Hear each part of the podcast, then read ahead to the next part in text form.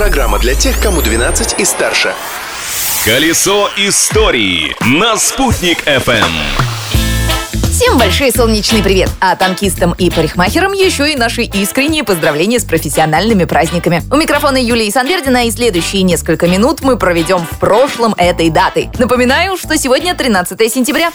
Изобретение дня. 1902 год. Лондон. В качестве доказательства вины обвиняемого впервые используются отпечатки пальцев с места преступления. Случилось это как раз в этот день, 13 сентября. Некто Гарри Джексон еще в начале лета совершил кражу со взломом и украл несколько бильярдных шаров. При этом он оставил отпечатки своих пальцев на свежевыкрашенном подоконнике. Базу данных с капиллярными узорами на пальцах преступников к тому времени собирали уже несколько лет. И тут она наконец-то пригодилась. Преступник был пойман. Личность дня.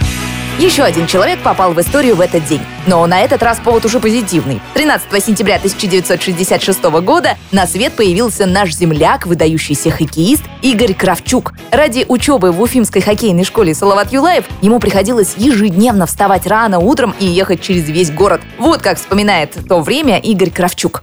Я помню, мама мне все время говорила, зачем это тебе нужно? Брось. 4.30 утра каждый день вставать ездить куда-то. Брось. Зачем тебе это хоккей? Вот. Она так со мной общалась. Я говорю, нет, мам. А потом вставала и готовила мне завтрак, и очень провожала меня. И при этом, наверное, тайно верила, что я чего-то добьюсь. Не зря мама верила в успех своего сына. Игорь Кравчук стал успешным хоккеистом, двукратным олимпийским чемпионом и участником финала Кубка Стэнли 1992 года. Событие дня.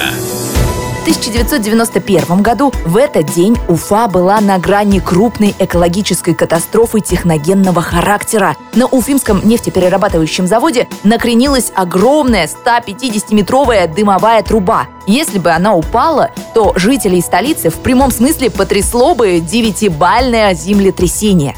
Счастью, силами военных, спасателей, альпинистов и спелеологов катастрофу предотвратили. Трубу после тщательного расчета заминировали и взорвали. Это была первая масштабная операция в истории МЧС России. Она вошла в книгу рекордов Гиннесса, а главное, спасла жизни множества уфимцев.